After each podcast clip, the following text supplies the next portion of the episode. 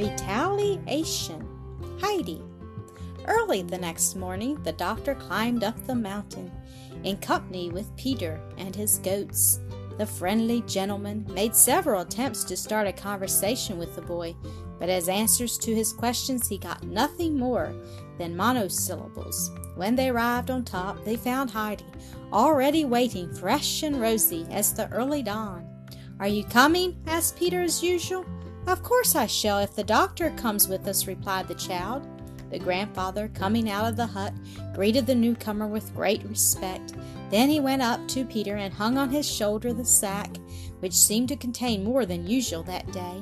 When they had started on their way, Heidi kept urging forward the goats which were crowding about her. When at last she was walking peacefully by the doctor's side, she began to relate to him many things about the goats and all their strange pranks, and about the flowers, rocks, and birds they saw. When they arrived at their destination, time seemed to have flown. Peter all the time was sending many an angry glance at the unconscious doctor, who never even noticed it.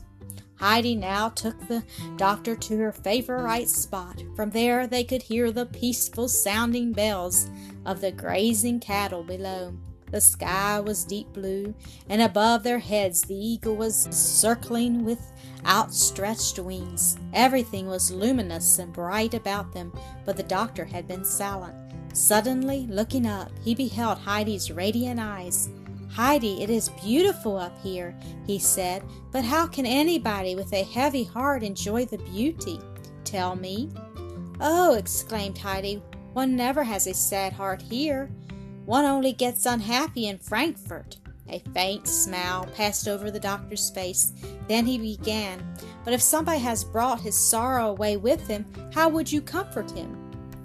God in heaven alone can help him. That is true, child, remarked the doctor. But what can we do when God Himself has sent us the affliction?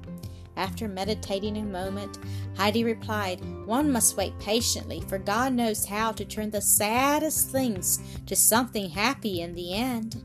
God will show us what He has meant to do for us, but He will only do so if we pray to Him patiently. I hope you always keep this beautiful belief, Heidi, said the doctor. Then, looking up at the mighty cliff above, he continued, Think how sad it would make us not to be able to see all these beautiful things. Wouldn't that make us doubly sad? Can you understand me, child? A great pain shot through Heidi's breast. She had to think of the poor grandmother. Her blindness was always a great sorrow to the child, and she had been struck with it anew. Seriously, she replied, Oh, yes, I can understand it. But then we can read grandmother's songs. They make us happy and bright again. What songs, Heidi? Oh, those of the sun and of the beautiful garden, and then the last verses of the long one. Grandmother loves them so that I always have to read them over three times, said Heidi. I wish you would say them to me, child, for I should like to hear them, said the doctor. Heidi, folding her hands, began the consoling verses. She stopped suddenly, however, for the doctor did not seem to listen. He was sitting motionless, holding his hand before his eyes. Thinking that he had fallen asleep, she remained silent, but the verses had recalled his childhood days. He seemed to hear his mother and see her loving eyes, for when he was a little boy she had sung this song to him. A long time he sat there till he discovered that Heidi was watching him. Heidi, your song was lovely, he said with a more joyful voice. We must come here another day, and then you can recite it to me again. During all this time, Peter had been boiling with anger. Now that Heidi had come again to the pasture with him, she did nothing but talk to the old gentleman. It made him very cross that he was not even able to get near her. Standing a little distance behind Heidi's friend, he shook his fist at him, and soon afterwards both fists, finally raising them up to the sky as Heidi and the doctor remained together.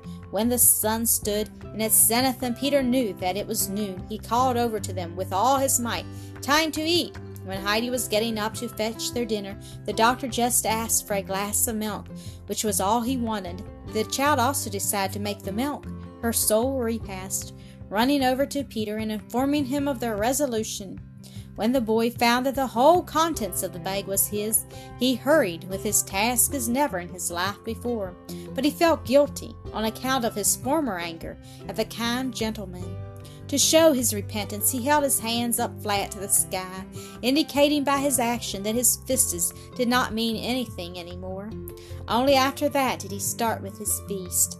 Heidi and the doctor had wandered about the pasture till the gentleman had found it time to go. He wanted Heidi to remain where she was, but she insisted on accompanying him. All the way down she showed him many places where the pretty mountain flowers grew, all of whose names she could tell him.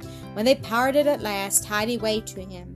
From time to time he turned about, and seeing the child still standing there, he had to think of his own little daughter, who used to wave to him like that when he went away from home. The weather was warm and sunny that month. Every morning the doctor came up to the out, spending his day very often with the old man. Many a climb they had together that took them far up to the bare cliffs near the eagle's haunt. The uncle would show his guest all the herbs that grew on hidden places and were strengthening and healing. He could tell many strange things of the beasts that lived in holes in rock or earth or in the high tops of trees. In the evening they would part, and the doctor would exclaim, My dear friend, I never leave you without having learned something. But most of his days he spent with Heidi. Then the two would sit together on the child's favorite spot, and Peter quite subdued behind them. Heidi had to recite the verses as she had done the first day, and entertain him with all the things she knew. At last, the beautiful month of September was over. One morning the doctor came up with a sadder face than usual.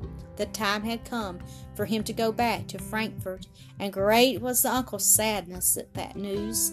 Heidi herself could hardly realize that her loving friend, whom she had been seeing every day, was really leaving. The doctor himself was loath to go, for the Alp had become as a home to him, but it was necessary for him to go. And shaking hands with the grandfather, he said good-bye Heidi going along with him a little way. Hand in hand they wandered down till the doctor stood still. Then, caressing Heidi's curly hair, he said, Now I must go, Heidi. I wish I could take you along with me to Frankfort. Then I could keep you. At those words, all the rows and rows of houses and streets, Miss Rottenmeier and Tinette rose before Heidi's eyes. Hesitating a little, she said, I should like it better if you would come to see us again. I believe that will be better. Now farewell said the friendly gentleman. When they shook hands, his eyes filled with tears. Turning quickly, he hurried off. Heidi, standing on the same spot, looked after him. What kind eyes he had! But they had been full of tears.